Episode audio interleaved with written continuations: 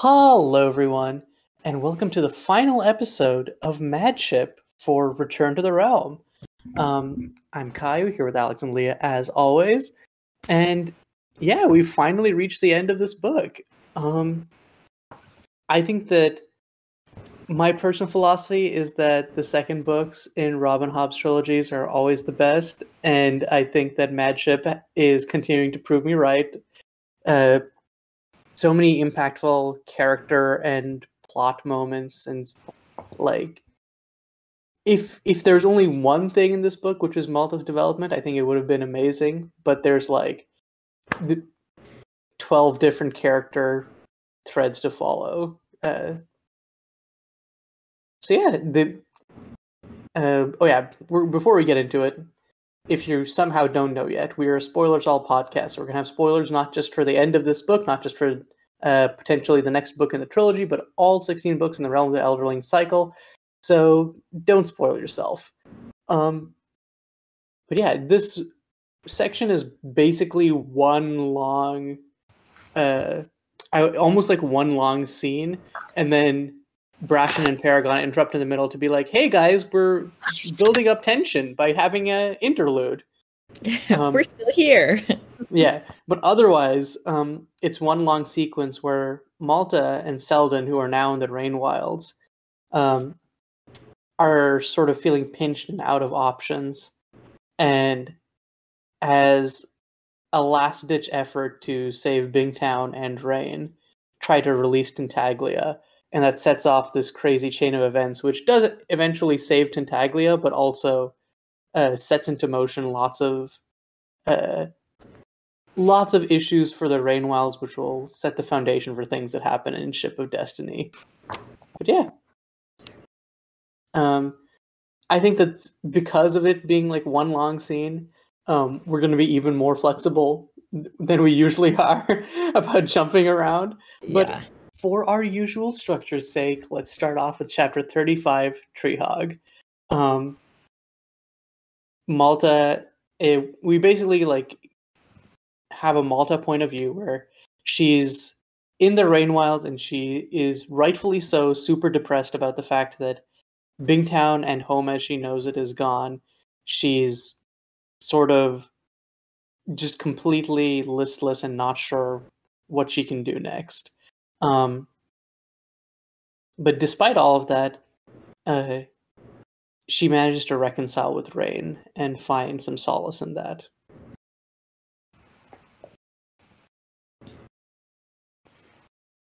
Um, Reyn and Malta. This was like the first chapter where I started to be like, "Oh, they're cute." yeah. I think we're also seeing Malta like growing away from her father, which I'm very much enjoying. And like we saw a little snippet of it too at the like summer ball or whatever it's called, where she was like um fighting with Reyn and she's like, "Oh, this is exactly what my father does to my mom." And here she kind of has the same thing where she's like, in one shattering instant, her basic concept of men was reordered. She didn't have to hammer Reyn with words or break him with unflinching accusations. He could admit he was wrong. And then I think right after that, it was like, unlike her father. And she's like, but I'm not going to think about that right now. Yep. She's starting to see the chinks in the armor. Okay, and then right after this, we had some technical difficulties. And by we, I mean me. I disconnected. But it's fine, because I was back soon. So, if there's a bit of a jump in topic, now you know why. Getting back into the podcast. Oof! One of these dogs just farted, and it is bad. oh, God. It's like really. Well, that, that's really the note I love coming back on. the first thing I hear after it's, it, it unbreaks is just, damn. This place Oh. You know, it happens. I'm sure it smells better than the dragon coming out of her cocoon. Oh yeah, all the like hot lizard smells they describe are so. my my favorite is Selden's where he's like, it's like after you touch, like it's like he, after you like play with the garters. Yeah. Which like specifically because that raises the question of like are you playing with snakes a lot? Like what? Once again, no one is looking over, looking after Selden. No, Yeah, just I feel so bad for him. snakes. Malta even realized in this chapter, she's like, he had recovered so swiftly, more than recovered. He'd suddenly become a person. I'm like, oh yeah, because he's actually doing stuff on the page, it's like wailing all the time. that, that feels like a fourth wall wink, where it's like he suddenly became a person. Yeah, It is now convenient for him to be a character. yeah, But also, they're definitely. I definitely have had like baby cousins where it's like I see them once a year, and it's like, oh, you're such a cute kid, and then they're like, fuck you. Not actually that, but like, Yeah. they- because they're kids. But like, it has the same amount of whiplash, where it's like, how how you you're articulate, you can speak Yeah. now. They You have like their own things? thoughts and feelings and stuff. Like it's so weird when they. It's like they do have a switch where they are not a person for a long time, and then they just become one, and you're like, what the heck? Like Mhm. you're reading authorize full length novels, like you've got a typewriter you carry around with you, you're like a little old man. It's like once my friends started, ha- my, my siblings started having like friends or people they talked about that I didn't know. I was like, I raised you. How dare you meet people that I don't know? Like you have, your, you have your own little life now. You can't do that. You're not haven't allowed. let me vet them. Come on now.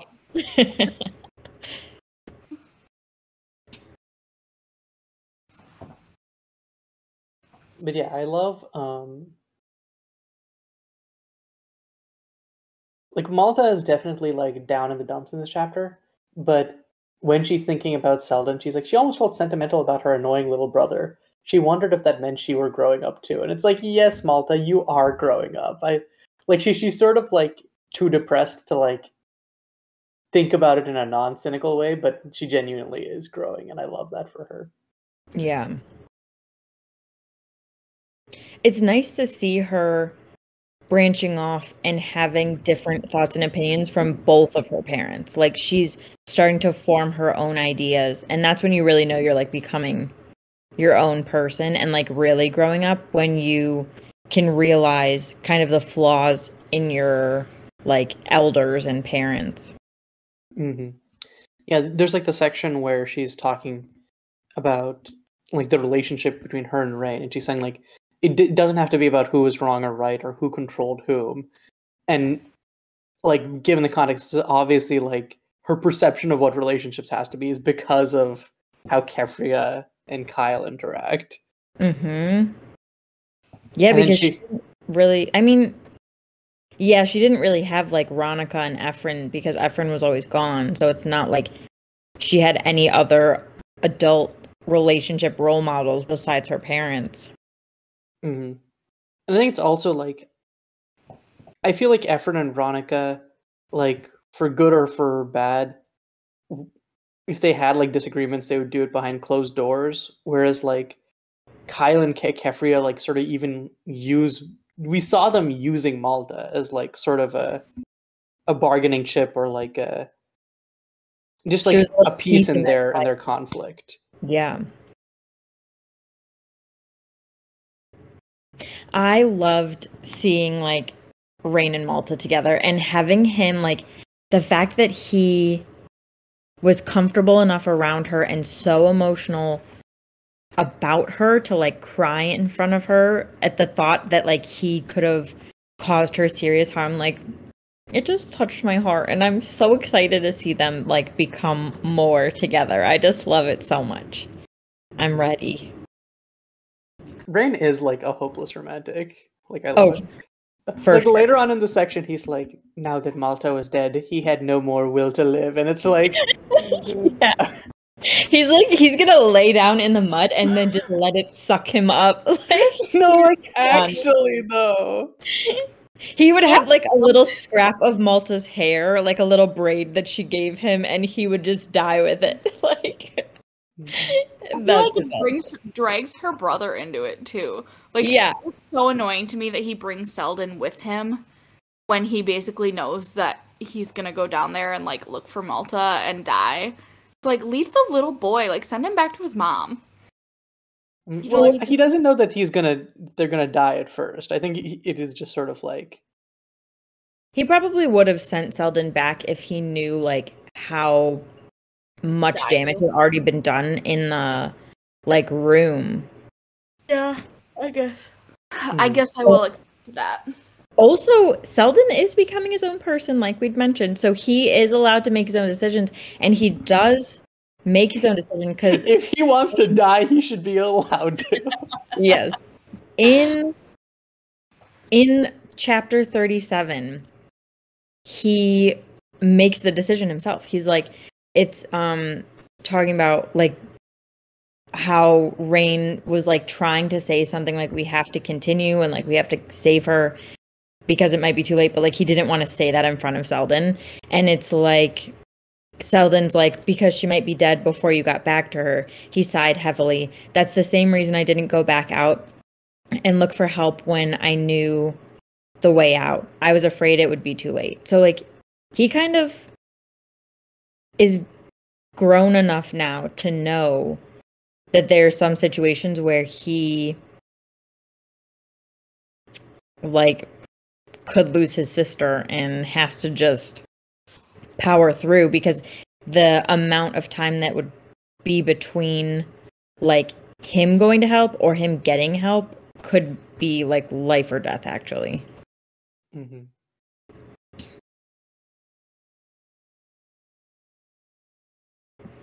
So Yeah, it's not just Reyn dragging selden in selden made the decision himself sort of he was also scared of the dark and Reyn had a candle or he had something that lit up so like that made selden feel better too Yeah, I think it would. I think it would be best if he like, because because like also like, what was Reyn supposed to do? Just like leave him on, like be like, okay, kid, nice. yeah follow the chalk track Uh, yeah, I think that him being there as like a protector was like good. I, Though obviously like not ideal, but I don't know that there was any ideal situation. for sure. I, for some reason, thought that like the second Selden saw Tintaglia, he was going to become like her bard or whatever. And I was mm-hmm. like expecting him to like break out in song and be like, oh my god, she's magnificent. But he's like, oh, she smells really bad and she's like going to crush us. like, I was not expecting that just based on like the Selden I know in the future.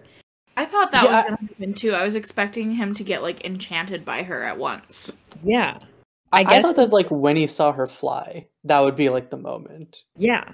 But May- I maybe it happens in the start of next book. Save where- him. Yeah. Yeah, where when like she comes back around, maybe. It's when she saves their lives. He's probably so grateful. He's like, "Oh, I love you now."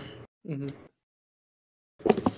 That that is kind of the tragic part, right? Because it's like we're seeing Selden become his own person, and we get like three chapters of that, and then he's like, Mm-hmm. "Wow, we I love dragons," and it's like that becomes his personality for forever Yeah. until like the end of Rain Wilds, where we get actual person Selden again. But still, Yeah, but that's like severely traumatized, tortured, so sad. Like fits right. era Selden. It's not good. Okay, it's true. It's it, he goes through some awful stuff, but then he like, but then he like falls in love with and ma- and like that doesn't he like he he ma- he marries the new queen of Ch- of of Chalced. Trauma Yeah. bonds with the Duchess of Chalced. Yeah. Do they get married? I, don't just thought so. that she like was like, "You're staying here," and he was like, "Uh, okay." I think even think even he if they don't formalize their relationship, they were like They were, yeah. mhm. they were they were in love. they had hard eyes for each other for sure. Yeah. yeah.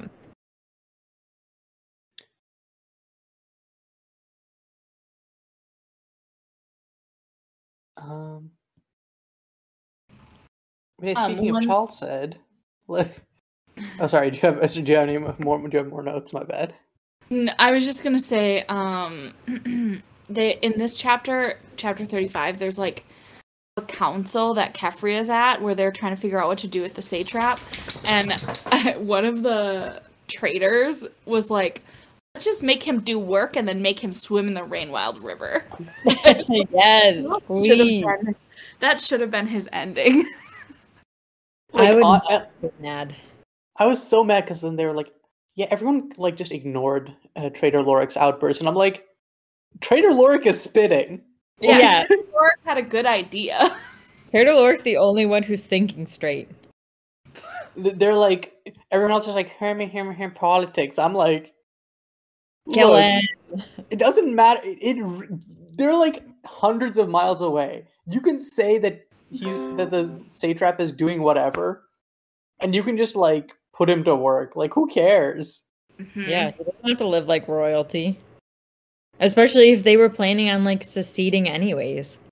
Yeah, like Right. like they they control the narrative hundred percent as long as they control the satrap. Yeah. But yeah, speaking of the satrap, as I was saying earlier, and definitely not using a new, even better transition, um, it's chapter 36, Dragon and Satrap. I'm going to be real, I have no idea why this chapter is titled Dragon and Satrap, like they're on equal footing or equally represented in this chapter. It's all Tintaglia, and then uh, the satrap Cosgo just steps in at the last like page and just like, huh, we are being flooded. Come with me, Malta. We have to or well, come with me, little servant girl. But yeah, th- this chapter really isn't about the satrap at all. This is all Tintaglia and Malta. This chapter was titled by the satrap himself. He's like, I'm in it, so this is what it's gonna be called. I'm basically as important and powerful as a dragon. yes, he definitely thinks that. No doubt in my mind, that is his. I really wish we got a moment of like satrap doing a hest and trying to be like, Please. dragon, Oh respect my the God. satrapy. I would love him would to get. that. eaten. I want it so bad that I might just like write it myself. Yes, please. It Right, should be like it should be I'm- Mercor who eats him Yeah, because well, he's I the smartest one. He's like, I'm doing you a favor. the right dragon to devour. The satrap would want the golden one, obviously, because he would be the most majestic and beautiful one, and he's like made of gold. And Mercor's the smartest one, so it's kind of like, I know this guy's not good for humanity. I might as well just do what needs to be done for the good of all dragon and humankind. Mhm. He doesn't taste good, but you know, oh, the- I I'll bet take the bullet. Yeah, it's like gross, like old sweat. yeah, and kind of slimy. hmm He's genuinely he's like he's not he doesn't get any sunlight bro does no exercise he frail as all hell no meat on them bones and he also like just does drugs all the time and it's like yeah, was gonna heavy drug user. mm-hmm and not like this guy is not like medicinal he's just like he's aren't like his teeth all fucked up because he uses like like that, that's from him Yeah. throwing up but then it's also like even before that they're like he, does, he does so much herbs or whatever that like his eyes. He said some of them were loose and stuff. Like, oh, yeah Yeah. I'm sure they're like brown and yucky. He Yeah. puts Regal to shame with his drug use. Mhm. There, Yep. there really are like elements of the Rain Wilds where it's just like taking the most insane shit from like Farseer and then turning the up on that. Like Ken- Kennit and like all the villains like are the obvious ones, like Kennit and Cosgo, just so Mhm. over the top. Yeah, so in this chapter, after so last chapter, Reyn basically tells Malta that Malta's like, yeah, the dragon left me alone after my accident, and Reyn is like, well, she's still tormenting me. I drink myself to sleep every night, and Malta is like, fuck that, fuck this. I need to like do, and she's basically she she's like run out of options. She doesn't know what else she can do, and now she's like, I I'm gonna release the dragon, and maybe that'll that's the one thing that can actually change her situation. So she follows Selden into uh the Undercity or whatever they call it. Um and it turns out that she's a little bit skill sensitive. Um and so with the help of Tintaglia, she drowns herself in the memories of the city and manages to figure out the process of how to rescue Tintaglia, and she manages to hold on to her ident- identity just barely. Um, but yeah, in the process of like turning the levers and stuff to like try and free Tintaglia, she accidentally whoops causes another quake and cracks open uh like s- she like cracks open something somewhere and like it starts the satrap's room starts flooding. And he's like hey i happen to be here. And it's like satrap why are you in the undercity? And it's like worry not we must escape now. And that's basically this entire chapter. Hmm I don't know how Malta isn't scared shitless. Like, she has the same way of thinking about it that Fitz had, where like neither one of them were that um reactive to like the fact that they're surrounded by what seems to be a shit ton of ghosts. hmm And they're just like, oh, I'm just gonna keep doing what I'm doing. And like Malta in particular, too, like all her parts in this whole section made me feel so claustrophobic that I, d- I don't understand how she wasn't just losing her shit the entire time. She is exactly like Fitz. Even she says something, and I'm like, this is what Fitz thought, and like either said to us or thought. It was like she's like Malta was the unseen ghost here, not they. The city was theirs. I'm like, yes, that's exactly what Fitz said too. But like, I think they're just used to like weird shit happening, so they just accept that it is. Like Malta's okay. Malta also is still recovering from a head injury. So like it definitely could still be her concussion and her just like going with it cuz her brain doesn't have enough energy to like think too hard about these things. But I I don't have any excuse for Fitz. They, I, and I think for Malta, at least Permanent head wounds. Yeah. for Malta, she had like forewarning because like Reyn was like, here is the deal with this place. Yeah. Um, So even though it's like obviously like actually experiencing it is way different, she's like, oh okay, this is what Reyn was talking about. Um also to what you were saying about it feeling super claustrophobic and how it was written, uh this really I feel like we haven't had a lot of this in this series, but when we were doing uh, Farseer, I was gushing about how like Robin Hobb is so good at like writing altered states of consciousness, whether it be like from weird elf bark drug use or like uh merging with uh Nighteyes with the wit. Yeah, like the wolf stuff. And this was just like another amazing example of that. Yeah. This one was incredible. She's Yeah. just so talented. It just boggles my mind. Mhm. And, and I feel like when I try to think of like how would I write this, I feel like she manages to do so much with so little because I'm like, ha, I, I feel like I would overthink it and try to add way too much detail, but she's sort of like she she like layers details on, but like just enough that you like you get the picture. I was actually listening to a podcast episode where another author kind of was like interviewing her and she said something like um like she doesn't use too much detail because she's like if I say a mountain everyone's going to think and picture a different mountain. So like all I have to say is there was a mountain there and everyone automatically just kind of puts their own like personal mountain there. So that's what they expect. And so it it makes sense why she would write not as detailed as she could to let us fill in the gaps mm-hmm. And we've experienced that, right? Like even on this podcast, we've talked about like, oh, I visualize it like this, I visualize it like this, and then we like, and it, Mhm. it's like it's the beautiful thing of like none of those visualizations are necessarily wrong because there aren't descriptions it's just sort of like we all have our personal realm of the elderlings visualized yeah hmm and i think that that also obviously helps for like stuff like the weird age stuff with Burrich and Chade because by not having as much details she can be like yeah you're totally right to visualize them as being ancient. Nope i i just kidding. Mm-hmm. Just kidding. Burrich is hot as fuck and Chade's in in his like 70s And it i was must thinking about that today. too because he pulls.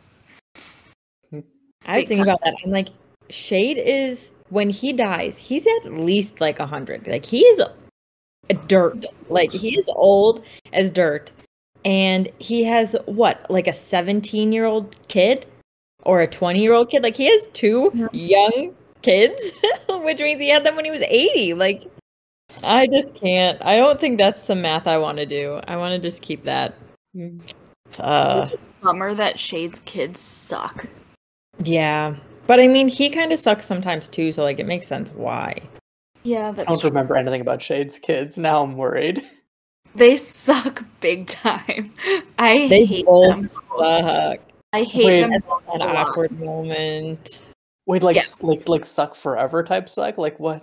Yeah. They suck for most of the time. Yeah, Oh no, are they like worse they than do get Malta? better though. Are they worse than Prime Malta? Well, we don't get their POV, yeah, so it's not worse in that regard. But like one of them is multi level, I would say.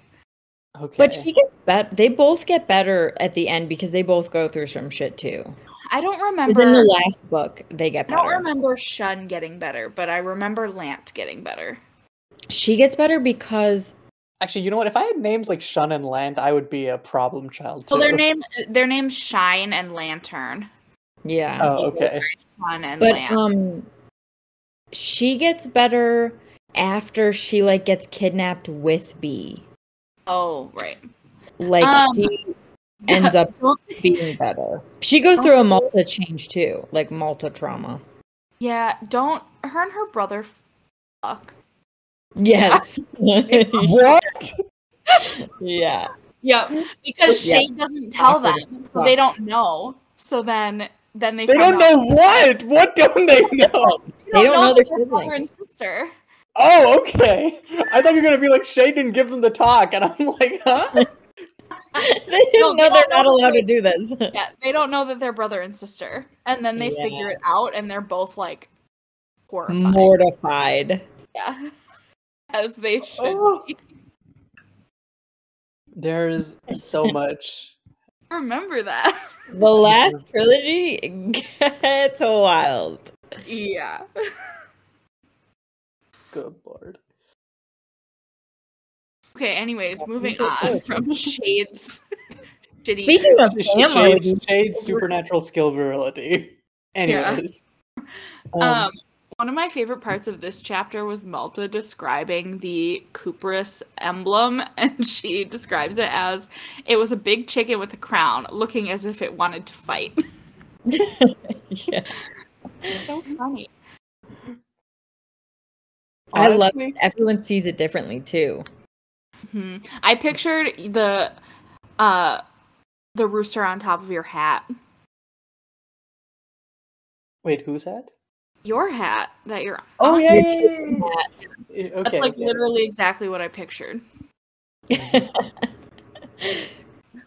My chicken is a peaceful soul, but I, Hon- honestly, I I is a think that crown. Not a crowned rooster. Mhm. I almost feel like she sees it like looking as if she it wants to fight because she has like a different she has like a better opinion of Reyn now. So she's like, yeah, you know, their family crest looking a a, a little less lame now. mm-hmm. It's spicier. Okay, speaking of the Khupruses, um, they stupid as fuck. Like, Yeah. Reyn is like, guys, guys, you have to check on Malta. She is in this. She is in the Rooster Crown chamber. Just go check on her. And they're like, it's okay, Reyn. Totally, we got you. And okay, there are extenuating circumstances. I get that, but like. Listen to the words coming out of his mouth. He's not speaking gibber. He's speaking full, complete sentences with a through line and like a lot. And like, they're just like, okay, drunk brother, get back to bed now. It's not like drunk rambling. It's very concise. He's like, I will go to bed, but Malta is in the city. Please send someone for her. Yeah, it's not, it- like, it's not like all over the place. He's just repeating the same thing again and again. right. And they just was don't believe him at so all. So frustrating to me to see them just brush him off. I hated that because they could have helped Malta and like maybe the whole situation with her and the satrap could have not even happened if they would have just checked on her earlier. hmm Yeah, they they realize it next chapter, and Yeah, but it's- but, but Good night then. yeah, I I hate Bendir. Bendir's like, well, if only you hadn't been drunk, and it's like, I hate him. He, him and Keffria are like basically the same. They're both so freaking annoying. Yeah, I they are. them. I agree. And then Tillamon is literally like Selden because she like gets forgotten about and she's only in there for like one second. and then she and then she finally finds love in Rain Wilds. Yeah, that's true. That is nice. I again, we talked about this when I was like first reading it, but Rain Wild is really just like a thinly veiled like romance series with like fantasy elements. yeah. Like, put it, change the setting to a high school, and you have like the click. yeah. No, but like even the interchapter interludes are a, are like a is like a love story. Love story. Mhm. There, that's my favorite love story in Realm of the Elderlings. I know. I thought it was so cute. It's so cute. My favorite is probably Alise and Leftrin, but it's hard to say. Oh, They yeah. are, I think, the best. Mm. That one's so sweet. I love that.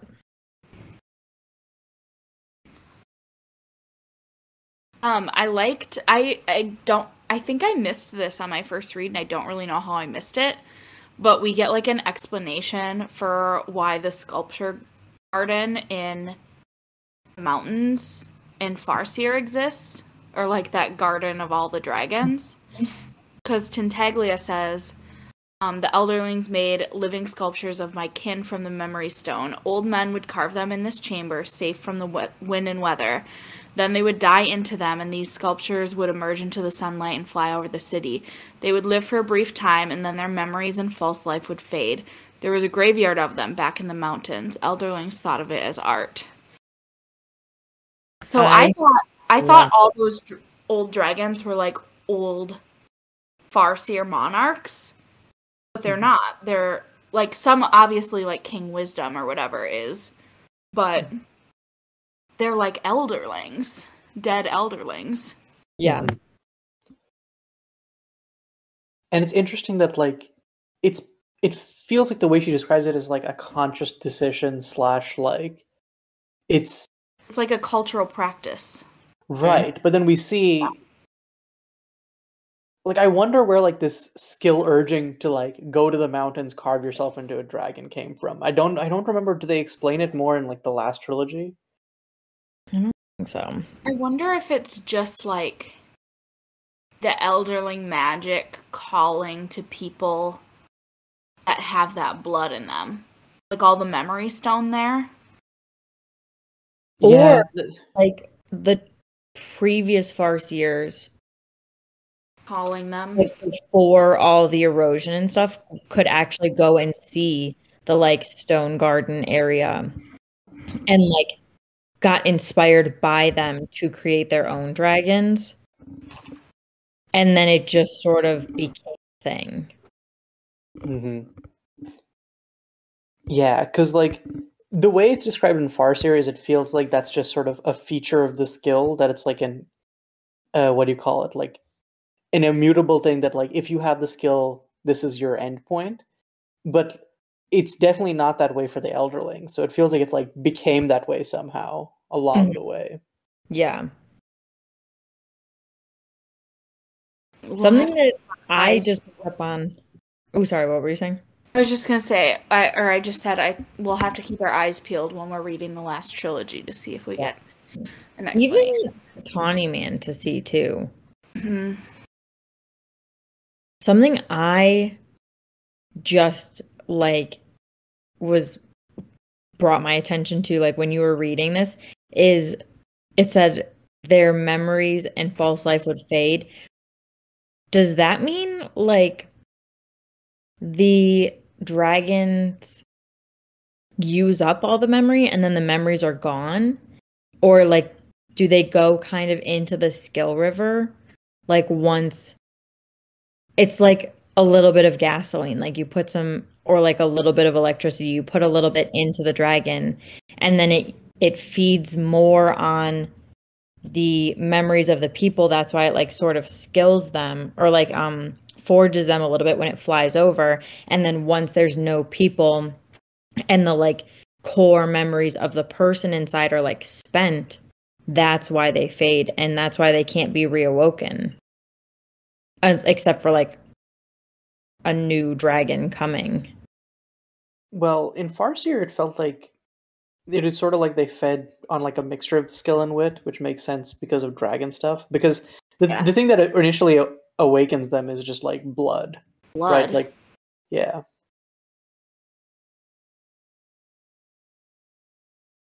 But maybe that's So- giving it the little bit of like new memory and new life Mhm. yeah to wake up.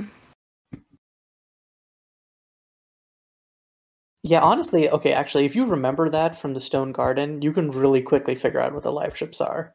I didn't even re- we ju- we just read that. And I didn't remember it when we were talking about live ship stuff, but yeah. Yeah, it makes sense. It functions in a similar way. Like the memory stone's almost like a mockery of the cocoon wood. Mm. yeah It's interesting that they function the same, actually, despite Yeah. being. Different like mediums. I wonder how the memory stone comes to exist. Hmm. It's just. It feels like it's just sort of like. a natural part Yeah, of the- like it's a, it's a it's. They function the same because they're both skill touched almost, but like. Well, the dragons drink and swim in and need the like silver to live, and then the memory stones have like solid silver in it. So it- It's oh, all about the silver. that makes sense. And there is the like actual skill, like the physical silver skill river. So we know that it happens and comes naturally in this world. And that just kind of is what ties them together. And that's why they have such similar like attributes and stuff. mm. Once again, I don't remember if they like elaborate on this in the last trilogy. Do we get to know the origin of silver, or like, or is it, or is it just always like it, it's just assumed to be a part of the setting, kind of thing? I believe it's just part of the setting. It's like in the earth, like water. Because that one girl is, uh, like her job is going into the well and like mining for silver. Yeah, Mhm. yeah. I forgot about that. Mhm. I think we'll be able to pick up a lot more on our reread of Rain Wild because that's where we get to see it in depth. And because we've we're like so focused in on stuff like this, I think that that's where we'll get to pull a lot of information from. Because I don't think that Fitz really cares too much about it because it doesn't affect his like physical life until he gets splattered with it. Mm. But Fit, It's let's be real. Fitz really cares about stuff that affects his physical life as well. yeah, It's a lot to get him to care about anything. that's It's true. not good at like focusing on things that aren't what he immediately needs to focus on. And even then, still, it's touch and go. It's the wolf in him. That's why. Yep. Have you guys seen that meme where it's like he, he got that dog in him, and it's like an X-ray picture of someone's lungs, and they're just like little uh dogs there. no. Okay, wait, I need to send this, but like whenever you, you you whenever we talk about like Fitz having the wolf in him, I just think about that. That's funny. I mean, that makes sense. That probably is the inside of Fitz's body. It's just lots of little wolves running around. A bunch of dogs. Mm. Yeah. Um,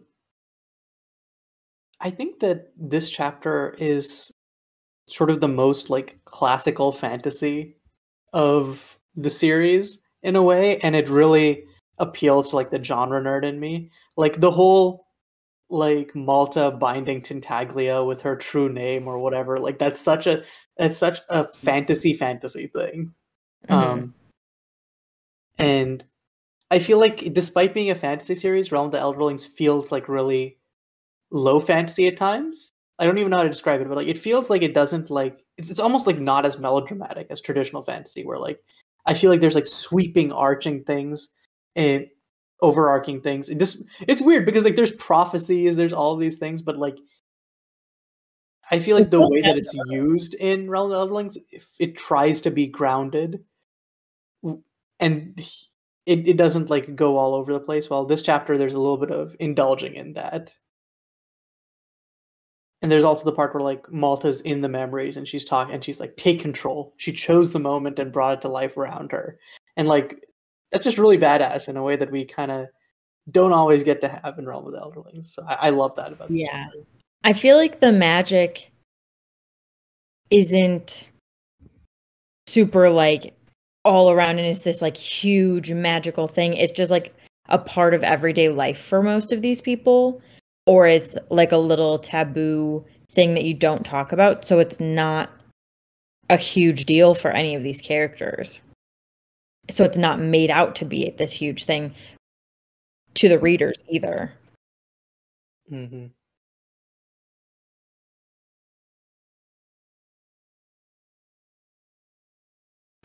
Okay. Um, do we have any other notes for this chapter? Mm, I don't. Uh-oh. Okay. Well, rolling straight into the next chapter, chapter 37, Death of the City. Um, oops, earthquakes. Uh, the satrap and Malta, fa- and I guess Kekki is there too, uh, find their way to the surface, but they're trapped on an island in the middle, or like a plateau in the middle of the Rainwild River. And so they manage to scrounge up a boat, but they kind of don't have anywhere to go except up the river.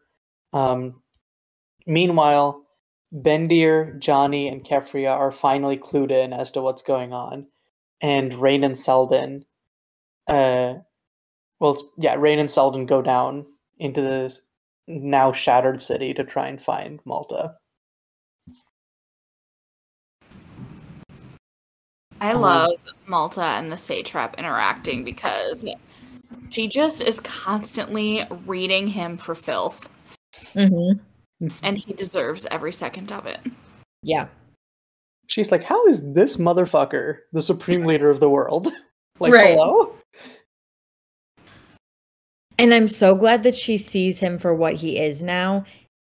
Like before she would have before she like ruined her whole reputation by sleeping with him to like get her father safe. She realizes that like he never was going to do that anyways. Mhm. Yeah, she calls him out on it because he's like, if you don't help me, I won't save your father. And she's like, you weren't going to anyways, and you couldn't, even if you wanted to. Mhm. So she sees right through him. Yeah. It's nice. It's a nice change. Mhm. She replaced Serilla in his life because Serilla did and like says and acts the exact same way that Malta does when she's with the satrap. Sa- The satrap even says, "Like, stop acting like a companion," and it's like, and Malta's like, "God forbid." Yeah. Like, I remember on my first read making that connection, being like, oh, she's not afraid of him the way Serilla wasn't afraid of him. And then I was like, but look what happened to Serilla. So I mm-hmm. was like afraid for Malta that he was going to do something like that to her too. Yeah, fortunately, they're not on a ship with a bunch of other people the satrap has control over, so Malta can just tip him over into the river if things go badly. Yeah. I wish, I wish that happened. I wish, I wish he drank the river water instead of Kekki. Instead of Kekki. Yeah. Yeah. I think she should have told him that it was totally fine and they should just go take a bath and like clean themselves up in the water. Like just one time, please. Mhm. Yeah, like one time taking a bath in the river probably wouldn't kill you. It would just give you sores like all over your body. Yeah. And see that, just like Serilla, it would, it would make him more tractable when he's sick. Yeah. yes. Except he would be zero hope. He would literally be dead weight, and she Malta would definitely contemplate tipping his ass over. Mhm. And like, maybe it's not worth it. My favorite part of this chapter was definitely when she was like, "Kick me again, and you'll see lights with your eyes shut." Yes. She's love that. almost as good with her insults as Kettle or her Yeah. threats. Yeah. I miss Kettle. Me too. Mhm. She was sassy. hmm She wouldn't let half these people get away with the shit that they did. If if she was like best friends with Ronica or something, Ronica would have tur- turned out so differently. Althea would have had Vivacia the second that Ephron died. Like none of this would have happened. Bingtown would have already seceded. They would have been their own independent thing for like years. But no, but she I also feel like drag. Kettle is too cryptic for her own good. She's like, she's like Amber. She's she's, she's like the Amber role in this story. Yeah. Kettle would have bullied them all, though. She would have bullied Yeah. them. Okay, that's fair. She would have bullied them all. Mhm. Yeah, definitely. Amber's like, let's be friends, and through the bond of friendship, I will manipulate you, but not really. Mhm. And Kettle would have been like, do what I say or else. Yeah. Except like in old woman voice instead of mobster voice. But yes, yeah. Except she would like she would get some goons and she'd beat people up. Like I could see it. Yep. I could too. She could be a crime boss Mhm. if she turned her ways to the dark side. She could be like, do you, you either of you watch Peaky Blinders? no, No, I want to so bad. I just started it. I'm only like a couple episodes into the first season, but like the main characters are all part of this like one family that's like basically a gang or whatever in Birmingham in the 20s, I think. And um there's like a matriarch that's like the aunt of these characters and she's just like a badass bitch and she kind of reminds me of Kettle cuz she's mean to everybody and doesn't take their shit. Sounds like Kettle. hmm add one more notch on uh, AU fanfic settings we have come up with in this episode. Yeah. We've we've got the classic, the satrap dies in some horrible fashion. AU. We Yes. have the Rainwild Chronicles, uh, high school AU, yes. and and now the Peaky Blinders Realm of Elderlings crossover AU. Bro, I would love that one. I think that one would be the best one. I would love to see Fitz in like the 20s. Mm. He would look so Everybody dapper. has a really bad haircut in Peaky Blinders, though. Like Fitz, Fitz would fit in. Fitz deserves a better haircut. He just needs to wear a little hat every day and he'd be fine. Yeah. Yeah. Except he would hate the clothes. He would hate it all. well, he hates everything he has to wear unless it's like month old pants that he hasn't washed. Yeah, and a cotton shirt. Right. He'll like begrudgingly admit that the clothes that the fool gives him are nice for like one second, and then he's like, "This isn't me." Yeah. It doesn't. It doesn't scream mountain man who hasn't showered in twelve days. Fool. It doesn't Yeah. reek my body odor, so I don't like it. Mm-hmm. And real okay. This is how we should know that Fitz is hot because he still manages to pull even with this lack of fashion sense or like Yeah. basic hygiene. or like basic bathing. yeah. That's true. He like he basically he has not been in society for like 15 years. He immediately walks into town and Jinna's like, "Whoa!" yeah.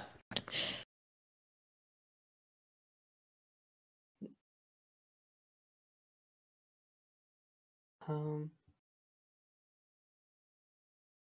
oh yeah, my only other note for this chapter was just uh, Malta contemplating. She's talking. She's thinking about how she's talking to Cosgo, and she's like, "That was how her grandmother had always spoken to her. She understood why now." And it's like Mhm. point, but also Cosgo is like worse than even Prime Malta. So don't worry about it, Malta. You were never this bad. Yeah. Right.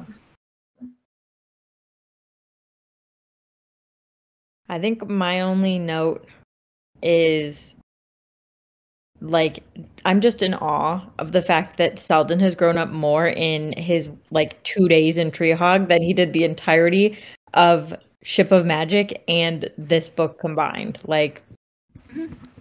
it baffles me. He has You know- dialogue now. he can think for himself. He doesn't cry and wail. The like the change in Selden reminds me of those you know those tweets where like people will make up things their kids say like Mhm. that's what the, that's what Selden's like character development reminds me of it's like what do you think about the Ukraine Russia conflict and it's like mommy I think that just like complex Oh, I'm geopolitical like- analysis yeah Yeah, that is a little bit what it's like. Uh, yeah, definitely. Okay, the next chapter is our one respite from the ongoing struggle in the Rain Wilds. It's Paragon's captain.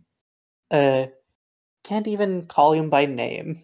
So this is a chapter all about Brashen finally settling into a leadership role on Paragon, and the crew of the Paragon sort of thinking about their next moves as they are approaching like the pirate isles. Um, Okay, we I'll sort of we. Oh, sorry. Go But ahead. Frodo tucked himself in. So I have It's so cute. He did that himself.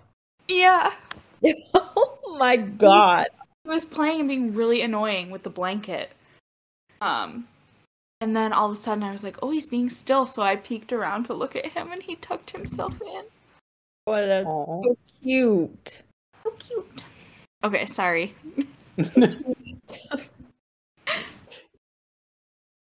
you know what? Actually, this this segues into my first note really well, where it's like it's all about Amber saying, in my opinion, men deny animals have thoughts and feelings for one basic reason, so they won't feel guilty about what they do to them. And it's like, yeah, show your animal some love. And I think that this applies a lot, like basically everything Amber says, it applies across the this across time and space, where it applies a lot to what the Khupruses did to the dragons, where they refused to think of them as intelligent beings and brought about the entire catastrophe that's happening to them right now uh, and more. Uh, and in the future, we see, in the past we see a similar thing with the oppression of the uh, the witted folk, right? Mhm. um, the old blood, uh, where they just don't respect the essentially autonomy of animals. But yeah, just like be nice to them, folks. That's all. Yeah. Also, uh, if you haven't watched the new Jordan Peele movie, Nope, this is a pretty. Uh, this is there's like a pretty similar theme in that, so that reminded me a lot of that. I'll have to look at that one. Mhm.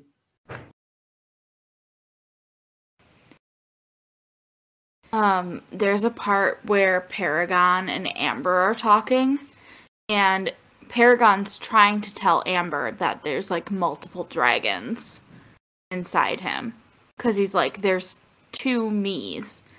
And Amber's like, sometimes I feel like there's another me too. Like she thinks he's being metaphorical. And he's like, no, they're both me. But they're different me's. And she like says that she has that too. And he asks her, who is your other me? And she says, oh, well, a friend I had. We used to talk a lot. Sometimes I still hear myself talking to him and I know how he would answer. And I was like, it's Fitz. Oh yeah. And Clock th- there, there's like another like big hint earlier, right? Where like Lavoy is like, you'd have to be a fool to think that, and she's like, Yep. She yeah, I've been called a fool a bunch. Yes. first time I've been called a fool and likely not the last. Yes. Uh, I did like that.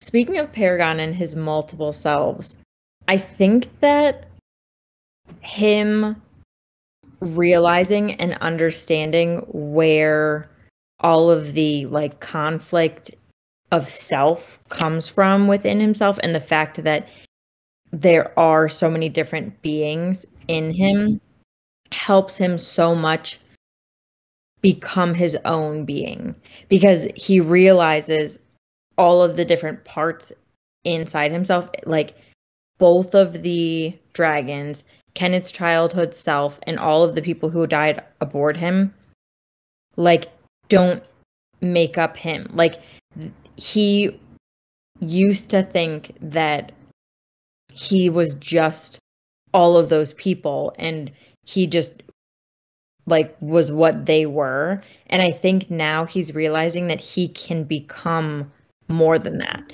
and that he's more than like he i think he says to amber like i can be more than you like i can be different than you guys want me to be but i can also be different than like what i thought i was.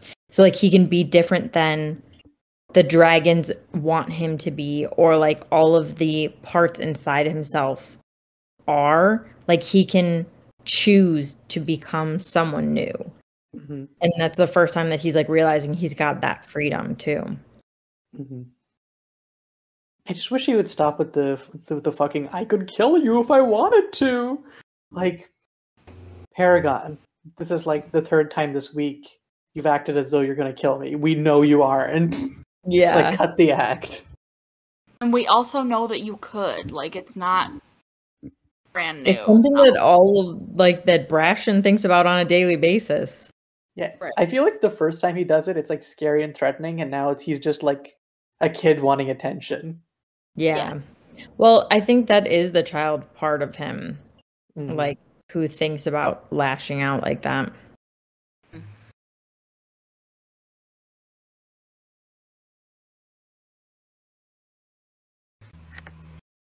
Uh, speaking of Paragon, is this like the first time we hear about his seven-pointed star?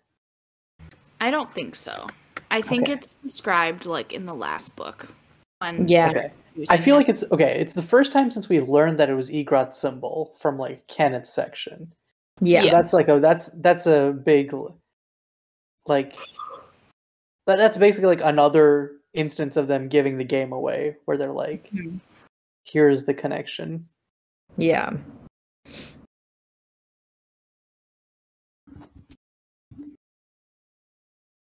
Okay, but enough about these other characters. Um for the titular character, uh it really is incredibly cool to see Brashen sort of tread the line of being commanding while also being respectful of everyone.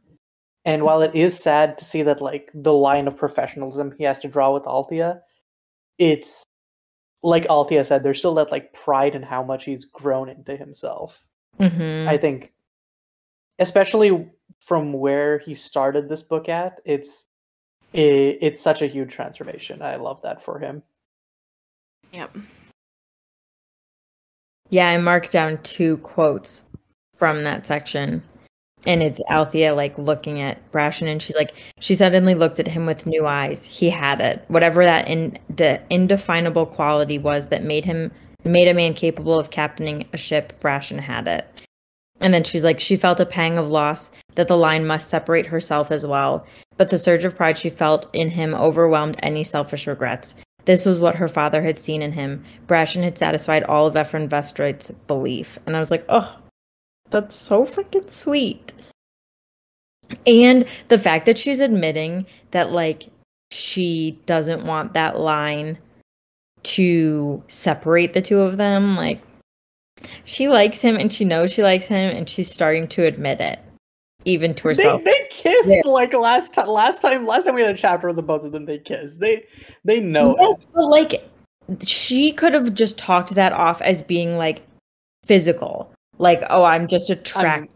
But yeah. this is like uh she she feels respects for the like friendship and relationship that they had. Mm-hmm. She like doesn't want the line to separate them that way, but she likes him. She like likes him and she's telling herself she like likes him now. and I'm not mad about it. That's Althea's real growth, admitting that she likes a man. I think okay, and another thing is, I think in the realization that Brashen has what it takes to captain a ship, it's another step in realizing that like she doesn't have that yet. I think. Yeah. And Mm. but she does like she eventually definitely gets it. But I think that lots of Althea's growth is like sort of realizing that the person she was at the start of the series was not ready to be the person who could captain Vivacia, and she's grows into that person by the time that she actually gets command of a live ship. Yeah, definitely.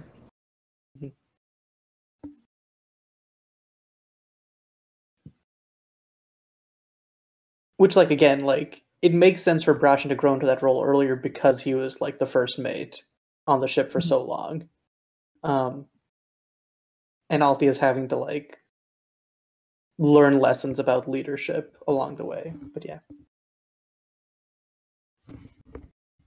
Um, my last note for this chapter was just uh, Amber is talking about Paragon and says he is like a boy in adolescence. He has decided that nothing is the way he believed it to be and is reconstructing his whole vision of the world. Which I feel like this it applies to Paragon, and there's an interesting parallel there with Kennit, of course, and how he changes his whole view of the world to be about control and he becomes very cynical and like paranoid. But I also feel like this just applies to almost every character in the series and their growth, where it's like we just saw Malta completely change her worldview. And we know Wintrow has his complete crisis of faith throughout the first book and this one. Um, uh, Althea has to go through a similar thing. Like the entire series is like predicated on people like having their view of themselves in the world shattered and then having to piece it back together. Well, I think this is happening with Kennit right now again. Like he had that happen to him when he lost his leg, and now the threat of like losing Wintrow too. I think that does it to him also. Mhm.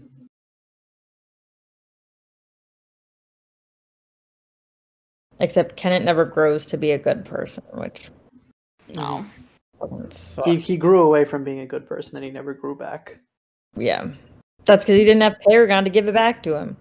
Hmm I wonder if he was too far gone though. Like if Paragon gave him his memories and whatever back, like I don't know how much it would have changed him. I think now. I think he would have tried to kill himself. Like not to get too dark, but I think that like I kind of think that too. yeah, like he would finally realize like he would have to like, he, I, yeah, he couldn't live with the weight of what he'd done, I think, at that point. hmm Or that, or he just wouldn't be able to live with the memories of what happened to him Mhm. and like the Mm. feelings associated. Mhm. Yeah, because they all come back fresh. Like when Fitz gets his back, it's Yeah. like they, he's like feeling them for the first time and like they're brand new. So and I Fitz can is able to deal with them because he actually has grown throughout that series while Kennit has regressed, if anything. Right. He still doesn't have the tools to actually deal with his trauma. Nope. well, and I think half the tools of like being strong enough to go through your trauma and deal with it is like having that community. Like Fitz has so many people around him that love him and care about him and are there for him whenever he needs. And like Kennit refuses to allow anybody in. Like even Vivacia doesn't know the like soul and heart of Kennit. Because to be won't- fair, un- until Fitz gets his memories back, he doesn't really. He he like he's he's he's still like a recluse from society until he gets his memories back, and he's like, oh shit, this whole like isolating my myself thing is pretty cringe. I'm gonna go back and talk to my mom. Both Kennit and Fitz share the like denial about the way people feel about them. Like they both don't think that anyone genuinely cares about like their well-being. Mhm, And Fitz is just sad boy about it and Kennit doesn't care. mhm. But they both believe that when in reality they're surrounded by people that like love them. Mhm. And even when Fitz is in his recluse stage, like he still has Nighteyes for sure. And the fool comes to visit and like he's got Hap and Starling. So like he's never 100% ever alone. Mhm. He's got he's got he's got a child to care for. He's got a wolf to care for him. and uh, he's getting laid. Like you know, everything's going great. what more does he need in his life? yeah. Also, like this talk about drawing comparisons between Kennit and Fitz reminded me of this Reddit post I saw, and I can't tell if it's genius or just coincidence. But like they were talking about how Kennit's name sounds really similar to Fitz's like original name Kepit, and was wondering if that was like an intentional thing, to like draw par like draw like draw parallel or like draw comparisons between them and i was like hmm I perhaps think there's a striking amount of comparisons. Like I know we talked about it a lot and I think it was in Ship of Magic, but there's a lot of similarities. They just went on different paths with like the way they reacted to their traumas. Like Yeah. Kennit became an evil genius and Fitz is like trying to help people. But Mm. they have so many similarities. for sure he he really is sort of reductively the evil Fitz but Yes. Yeah. Especially with like the whole theme of destiny that it's uh, it's almost like an inversion of the stuff that's played straight in the first series with like you've got the the promised prince who's destined to save the world but the and they they they like mess around with that a little bit in the first series but like it's really flipped on its head here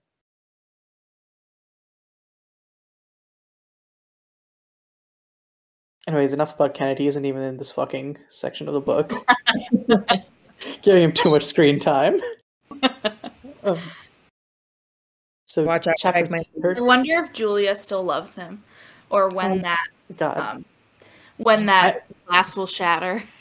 hmm I don't. Has she finished the book? I don't. I don't think think so. I don't think. Okay.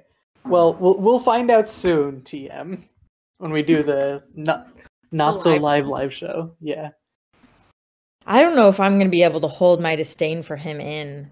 Like I'm I'm, not sure how quiet I make can be so. about But I have like a big thing to drink, so that every time I'm gonna make a face, I can take a drink. I have to have a mug that will cover my whole face. so entire yeah, whole face. Yeah. We should just put up masks. We should draw a little face on paper and just like hold it up. Like I can't say anything because I don't want to spoil it. But then I feel like that's a spoiler in and of itself. Yeah, that's true. Turning our you. cameras off is too, but it's I mean, safe. no, dude, that's why you, you don't turn. You, that's why you have the drink. So you, you just you have to have ins- you have to have like normal have to drinks. Get too. up and walk away. Like face will show it all. Even when I'm done with my drink, I'll be like trying to put it down. Like it's not gonna go well. I have a lot of Just, like, hatred for a lot of conveniently things. lean out of frame. Yeah. Oh, what's that? What? Huh? Somebody's talking to me over here. I'll drag my cats. I'll just hold them in front of my face so that they can be the spoil-free thing. Mhm. It's gonna be rough. I really don't know that Julia's gonna come to hate Kennit until everything gets wild in Ship of Destiny. And I'm dreading that moment. I'm well, like, dreading like the lead up until that moment. I don't know. I feel like he he does like some really fucked up shit the last time, the, the last few chapters, right? Did she get to the part where he is like hatching his evil plan to like make a baby with Kennit and Etta? Yes. Or I mean with Wintrow and Etta? Yeah, I think she's past that. No, I think that happens like right after where she was praising him. Hopefully, Oh, please. She got past she She got to she got to the island part where she stows away Kyle. she She also got past the part where um Greg like shows his true low key misogynistic colors. Wait, no, that means she must have gotten past the, the part where Kennit's hatching his plan. No. Yeah. You had hope. I do not. Okay, this is this is gonna be a contentious live show. Um, but anyways, before that, uh, we have one last chapter. Technically, two. The epilogue exists. Fair. And it is Um, titled Chapter 40, so it's kind of confusing.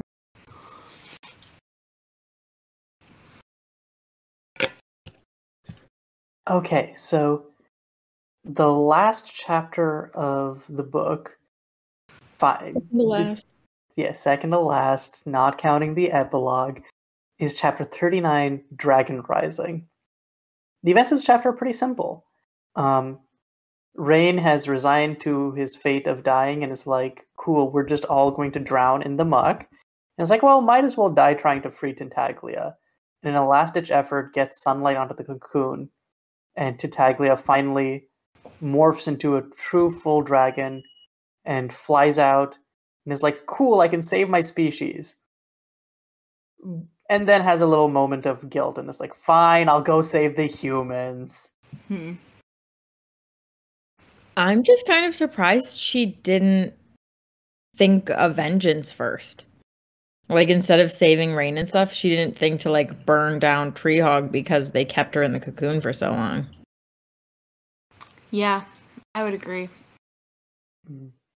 Or like for her brethren that got turned into ships. Yeah. Honestly, I think the only reason that she didn't is because it would have been inconvenient for the plot. Yeah. Probably, yeah. But I mean, even if she did it then, everyone was like working on saving the like city. So they wouldn't have even been in Trehaug really to begin with. So if she destroyed the city, she just destroyed like the places that they lived. She didn't even destroy the people there. right. There are still some people in the city, though.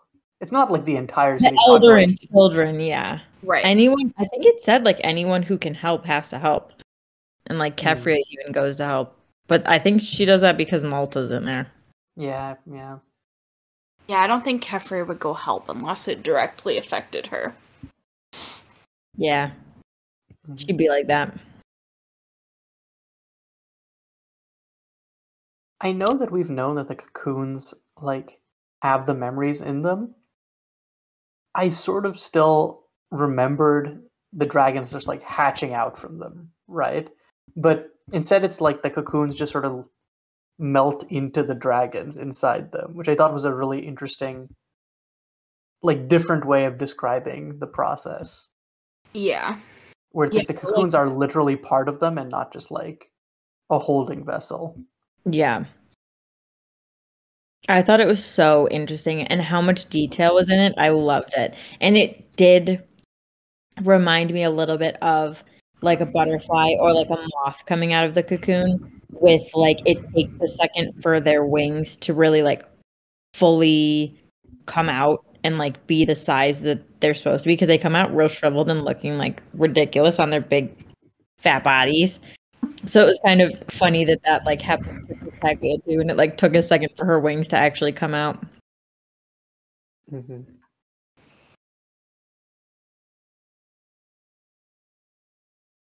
Honestly, another I'm surprised that she didn't want to kill Selden and Reyn for being the only people to see her like feeble and weak. Yeah. I think she was just riding a high of being free that she like didn't care in the moment. Mm-hmm. And then Selden come like when she comes back to save them, Selden sings her praise so much she's like enamored by him. She's like, "Yes, I'll keep you, my pet." Mm-hmm.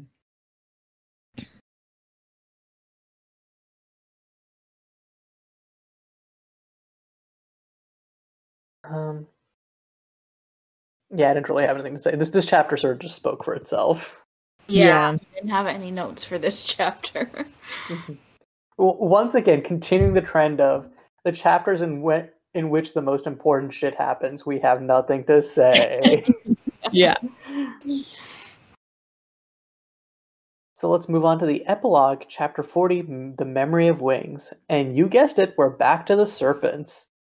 Um, we get more musings from Sessurea and everyone about like why why are we not able to go back? And it's like the memories have been stolen. Time has passed. Uh oh, we we're running out of time. Then we get a cut to she who remembers, who is following Vivacia and hoping to reunite with the with the serpents and lead them to uh, the Rain Wilds and where they need to cocoon.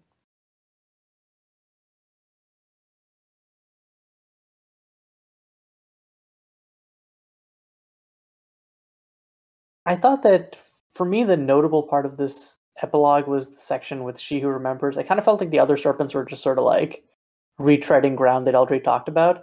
We never Mhm. gotten to see a, a She Who Remembers point of view. And it, it was interesting because it's such a distinct personality from the other serpents in that there's obviously like a lot of trauma there where it's like he's talking about she wished she could kill them over and over again endlessly and forever take satisfaction in the act talking about like The other. yeah. Even if she desired it she recognized it as yet another of the deformities they'd inflicted on her. So. But she's also like deeply curious. Despite she like she has like this huge destiny on her shoulder but she's also like these humans are neat. I want to follow and learn about them. Yeah. Yeah. and honestly, my immediate thought was I think Serilla and her would get along a, a lot. They both, I feel like the way they talk about stuff in this like intriguing. I need to study this more, or like this bears further investigation. Feels it, it reminded me of that kind of Yeah.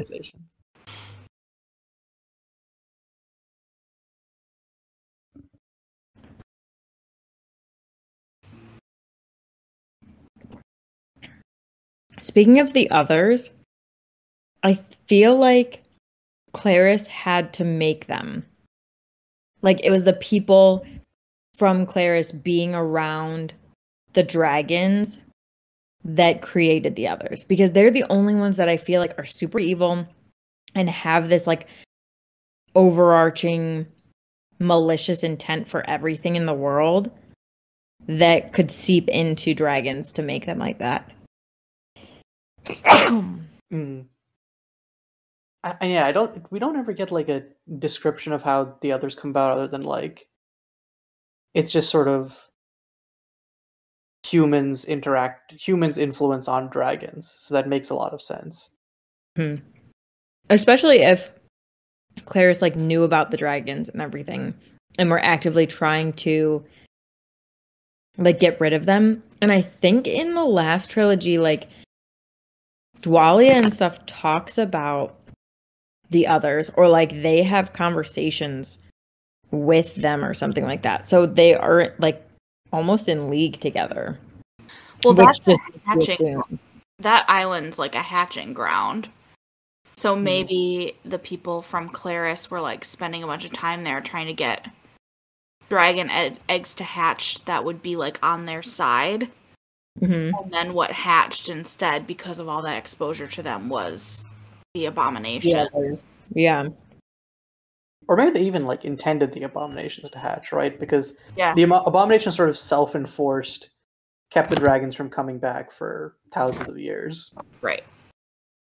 And because they have so many different white prophets or like people dreaming true and all of that stuff, like they could see a future where this would be beneficial for them. And that's why they like went to the island in the first place, probably.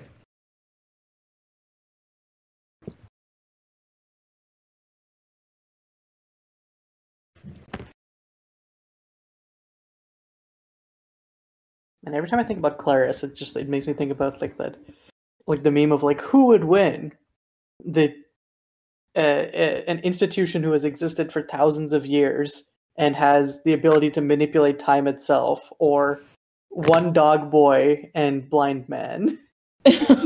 God. It's really Bee who like does it all. She like becomes the catalyst and stuff, she says. So Yeah, like Fair, a, fair. The- a little one, one, girl. one, like one 10 year old child. who's the size of a six year old? it, it sounds like a, like like a like like a I don't know why, but like it reminds me of like uh, an adoption thing for a dog or something, where it's like age ten but is as friendly as like six years old. I don't know. Mm-hmm. Still acts like a puppy. Mhm. Really friendly for its size.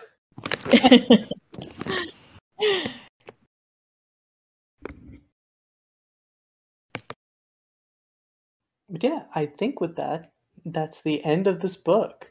Um, crazy to think about. I think that like Ship of Destiny, I remember the least about. I've talked about this before. I remember like I just remember everything going down at the end, but there's so many there's so many things that I sort of felt like happened towards the latter half of this book, which hasn't happened yet. And so I'm like, oh, I guess I guess there's actually things that happened at the start of Ship of Destiny. So looking forward to that. And as we discussed earlier, really looking forward to discussing this with Jared and Julia because um, so much goes down in the latter half of this book that uh, I'd love to pick their brains about. So keep an eye out for that. And Jared Yeah. has not started um Ship of Destiny. yet, has he? Nope. Honestly, I'm probably gonna ask him to like. Wait. Oh yeah, no, I was gonna say reread Mad Ship because he finished this. He finished it like a, a month ago. So Oh, yeah. Oh, yeah. to- I just to feel like ref- or the refresher. I feel like they both S- s- Oh, sorry, go ahead, Alex. I just feel like they both are going to want to talk about all of the things that we had nothing to say about because like it's not important to us because we know what all happens and we're going to want to talk about some stupid little things. They're going to be like the dragons, like how were they connected to everything? And we're going to be like, so like what do you think about Amber? What's up with Paragon's face? and they're going to be like, oh, what are you talking about? Like let's talk about something serious. hmm I Yeah, like think- she who remembers, and it's like, okay, yeah, but what about Brashen and Althea though? Where do you think that's going? yeah. I feel like Jared could get by without rereading Mad Ship because Robin Hobb is the queen of like putting so much refresher shit in her books. so that he, he remembers stuff to discuss in the in the live show. That's all. Oh, gotcha. I feel like he had a ton to say before, and I don't think he had read, like, I don't think he'd finished Ship of Magic really close to the time of recording, right? Fair, fair, fair, fair. Okay, you know what? I will. Fine, fine. I will. I I- I'll trust in my friend's ability to remember. Just because you can't remember what happened doesn't mean. Oh he my god, it's been flipped on me. Okay, okay. I forget But I- everything immediately as soon as I'm done reading it. It's I remember only the things that I think are important, and then everything else goes out the window. yeah, like I tend to think that I remember books a lot, and that makes me not not want to reread them. But doing this podcast has led me to realize I don't remember as much as I think I remember. Same. it's been like a Rereading is worth while since I read the thing before we record. I have to go back and reread all the notes I put in to like hmm. remind myself what happened. I feel about all of this stuff. right. Okay, anyways, this episode has been on the verge of ending for like five minutes. I'm going to end it formally. Bye. Bye.